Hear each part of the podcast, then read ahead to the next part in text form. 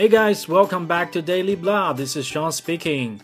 Today we are going to talk about a big topic, which is education. And today's article is from an inspirational entrepreneur and educator. His name is Peter Diamandis.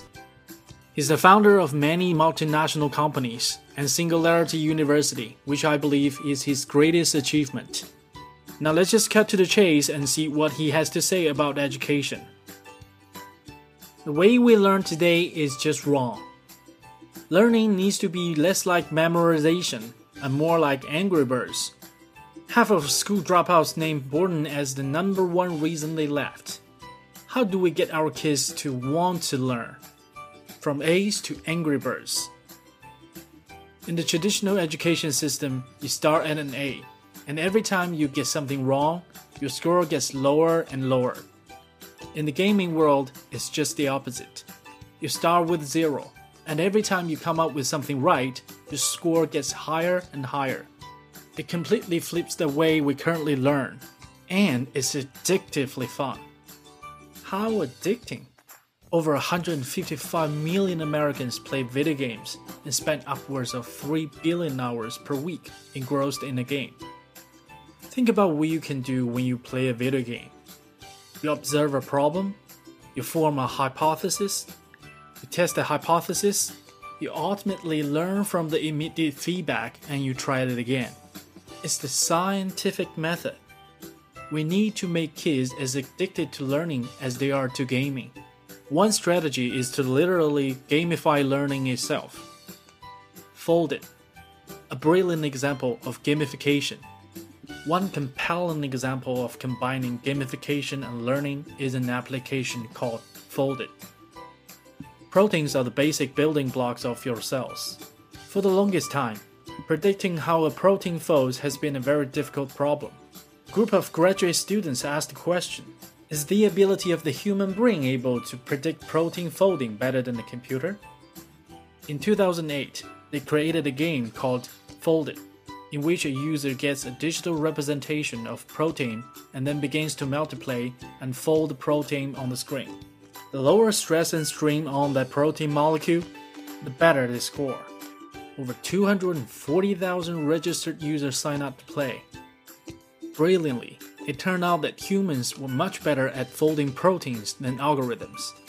And it turned out that the best protein folder was a woman who, during the day, was an executive secretary at a rehab clinic and, at night, become the best protein folder on the planet. Gaming outperforms textbooks in every era.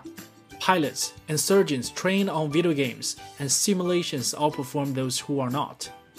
Customized gaming teaches creativity and innovation. Hours spent playing video games is associated with increased executive function in children, and so on. So, where is this all going? The future of education personalized, perfect, and free, thanks to AI and VR. Right now, online platforms like Khan Academy and Coursera have made a plethora for educational resources available for free and on demand, such that you can pick and choose what you learn and at what speed you learn it. Khan Academy has delivered over 3 million lessons since it started in 2006, features 5,000 free instructional videos in 65 languages, and allows users to complete 4 million exercises every day. Simply amazing. In 2011, Stanford professor Andrew Ng decided to put his machine learning course online for free, thinking that maybe a few additional people would tune in with his students. Within days, 100,000 people had signed up to take the course. We are already seeing technology democratize access to education. But soon, the education itself will become even more powerful with the help of AI and virtual and augmented reality. In the near future, artificial intelligence will be able to personalize learning platforms to each individual student. The AI will have unlimited access to information and will deliver it at optimal speed to each student in an engaging, fun way. This AI will be freely available to everyone, just like Google. And the quality of the education will be higher than that which only the wealthiest people on the planet can afford today. Then, add this to high resolution, photorealistic virtual reality experiences, and your kids will be voraciously consuming knowledge. For example, rather than read about Julius Caesar in a history textbook, kids will put on their VR headset, and an AR driven avatar of Julius Caesar himself will tell them the stories as they walk around the virtual rendering of the Roman Colosseum. Rather than try to learn about relativity in a physics textbook, students will be able to ride in a virtual spaceship alongside Albert Einstein, explaining his thought experiments directly to them.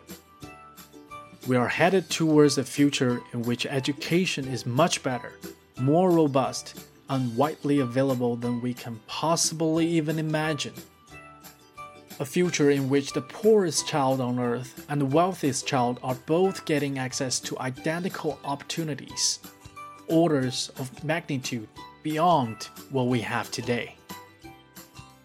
确实，一直以来，传统的教育系统都在不停的用分数否定一个人的能力和潜力，尤其是我们中国的教育啊，所谓考考考，老师的法宝，分分分，学生的命根。为什么我们不能像玩游戏一样来做加法，鼓励一个人现有的能力，并且激发他潜在的创造力呢？希望这一篇文章当中所描述的教育革命早一天到来，让每一个人都有同等的机会来接受同等的教育，同时激发每一个人学习的兴趣，让学习不再枯燥，让智慧不再奢侈。好，今天的节目就是这样。如果你有任何问题，欢迎留言与我互动，记得关注我的微博和微信公众号哦。